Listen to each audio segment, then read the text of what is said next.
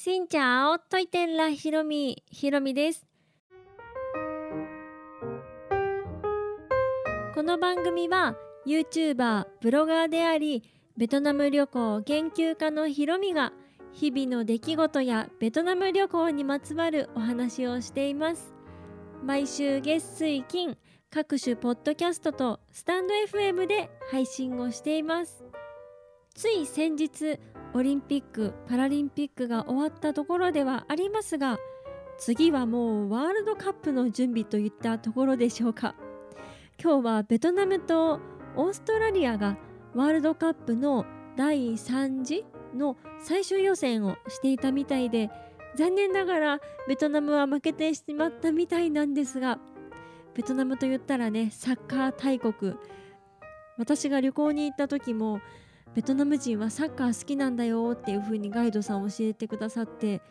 野球はって言ったらそうでもとか言ってて 本当に国民的スポーツのようなサッカー今日試合が行われていたみたいです。でこのベトナムと日本の対戦もどうやら11月の11日にあるみたいでこれは煮物ですね。うん。芸術の秋スポーツの秋っていう感じがするななんて思う今日この頃でございます。というわけで今日はですねこのラジオ配信実は1年経ったんです。イェイありがとうございます。その1年について振り返ってみようと思います。この配信はスタンド FM という配信アプリの方と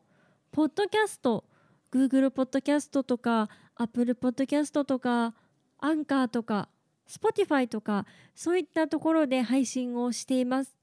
で最初にこういうラジオ配信を始めたのがスタンド FM だったんです。そのスタンド FM を始めて1年ぐらい経ちました。ずっとスタンド FM で毎日のようにラジオ配信をしていたんですが去年の12月頃年末になってから他にもプラットフォームを広げていこうと思ってポッドキャストの方でも配信を始めて雨の日も風の日も休日も祝日もコツコツコツコツと続けてきたらもうね1年も経っていました。この1年続けてこられたのも聞いてくださったり応援してくださったりレターやコメントくださる皆さんのおかげです。どうもありがとうございます。で今日はその1年を振り返ってみようかなと思います。最初この音声配信を始めようと思ったのは池早さんがね動画の次は音声だみたいなことをおっしゃっててその時は私もやっぱりこう目に見える映像の方がやっぱりメジャーだしみんな見やすいんじゃないかななんて思っていたけどでもこう耳だけでしか楽しめない時間とか例えばドライブであったりとか通勤の列車で目つぶってこうぼーっとしながら聞くとかそういう人たちにこう楽しいお話とかお届けできたらななんて思い始めてこうやって始めたわけなんですがいろんなねプラットフォームありますよね。今はもうヒマラヤとか Voicy とか本当にたくさんのプラットフォームがあってこれからもできてくると思うんですがなんでスタンド FM で始めようと思ったか。それはまなぶさんがあのビジネス系の YouTuber さんの YouTuber さんっていうか投資家さんなのかな？当時は YouTube でかなり活動されていたあのまなぶさんが自分はスタンド FM にしますって言ったのがきっかけで。で本人もなんでスタンド FM にしたかって言ったらアプリのこうデザインがかっこいいみたいなちょっとインスピレーション的な感じのパッとした印象がこれがいいなと思ったっていうふうにおっしゃられていたんです。で私もその頃ヒマラヤとか見てたりとかしたんですがいろいろ悩んだ結果スタンド FM で始めることにしましたそれぞれのプラットフォームの違いってあると思うんですけどスタンド FM の場合はライブ配信ができるっていうのがとても大きな魅力かなと思います。ヒマラヤは中国製のものでスタンド FM は日本製のものでまたねそういう違いもあると思うんですけどスタンド FM はライブ配信もできるっていうのがちょっと YouTube と似てるかな？YouTube のライブ配信と似ててこう視聴者さんとの距離がこう近くなるじゃないですかライブで同じ時間にこういうお話をしててコミュニケーションを図れるっていうのがちょっと YouTube とも似てるかなっていう気がしてそういうのも魅力でしたね。あとスタンド FM の特徴としては自分がフォローしてる人とかフォローされている人の数とかどういう人フォローしてるかっていうのが全くわからないようになっているというところです。それがいいのか悪いのかは本当に使ってみないとわかんないなと思いましたしこれは私が思うに自分の YouTube との違いでもあったのでそれちょっと試してみたいなとも思いました。YouTube もね自分で登録者数出したり消したりっていうのもできるんですけど、まあ、皆さん出してる方の方が多いと思います。でもそういうのがスタンド FM では視聴者にとっても配信者にとっても気にならないようにするために隠してある、うん、それがスタンド FM を作った人の狙いでもありつつ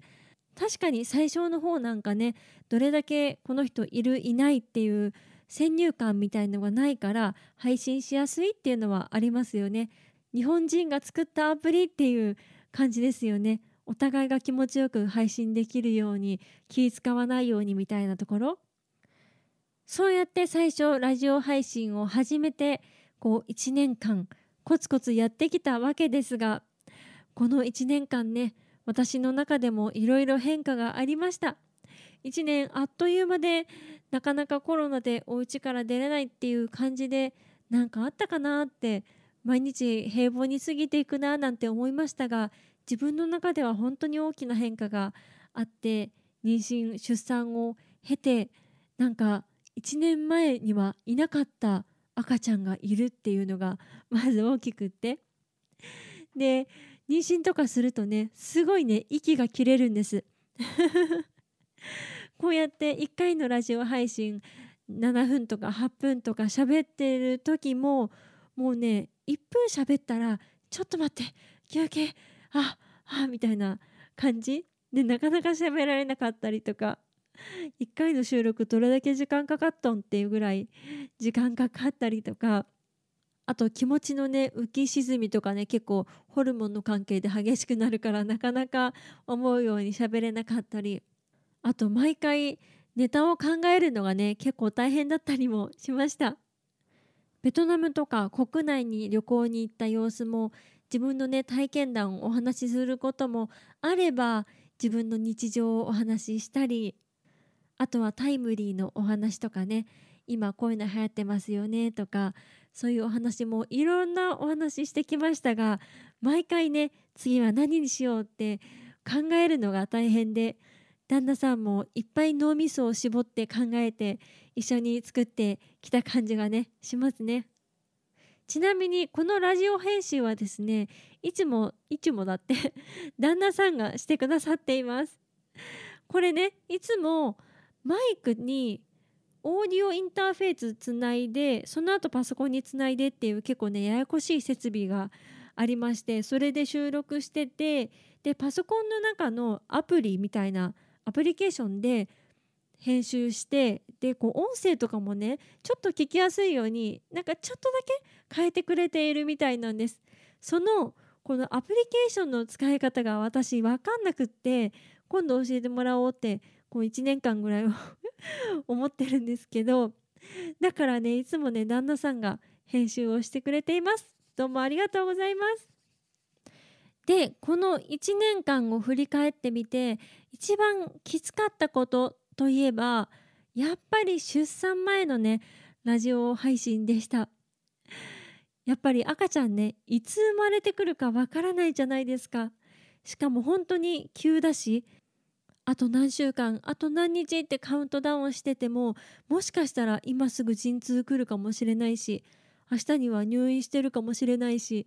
なんかそんなドキドキの中ラジオ配信してるのがなんかこう余裕がないし気持ちの余裕がね全くなくなっちゃって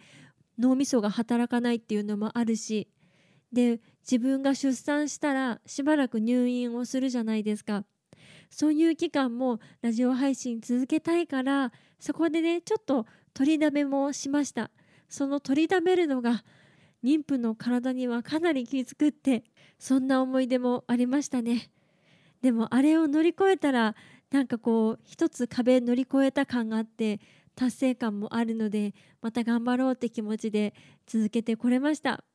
そんな中でも嬉しかったことはやっぱりね皆さんがいいねとかハートとか押してくださったりコメントとかお便りフォームとかレターからいろんな励ましのお言葉とかこれはどうなの？聞きたいなっていう質問をしてこう反応してくださったことがねとっても嬉しくってこうやってラジオって一方的に喋ってるように見えて皆さんがこう聞いてくださってるっていうのが感じられるのがとっても嬉しかったです。この1年間ラジオ配信を続けてきて次のまた1年間こんなちょっとね暗い世の中ではありますがちょっとでも明るい話題をお届けして皆さんの隙間時間にね聞いてもらえたらちょっとでも明るくなったり今日も頑張ろうって思えたりくすって笑ってもらえたりそういったポジティブなことをねお話しできればなと思っています。ベトナムや旅行について発信をしてきました。ですが今はねベトナムにも行けないし旅行もなかなか行けないっていう状態でせめてラジオの中でもそういった行った気分になってもらいたいなっていうのもありますしまたそうじゃなくても全然旅とは関係ないたわいもないお話もしていきたいと思っています。旅とかベトナムとか海外旅行とかに限らず何かお話ししてほしいよなんてことがありましたら是非お便りフォームやレターで送っていただけたら嬉しいです。というわけで今日は私のこの音声配信の1年を振り返ってみました。この配信は毎週月水金各種ポッドキャストとスタンド FM で配信をしています。日々の出来事やベトナム旅行についてまた皆さんからいただいたお便りやレターについてもお答えをしています。お便りフォームからスタンド FM の方はレターから質問やメッセージこんなことお話ししてほしいなど何でも送っていただければ嬉しいです。それではまた次の配信でお会いしましょう。変化プラン。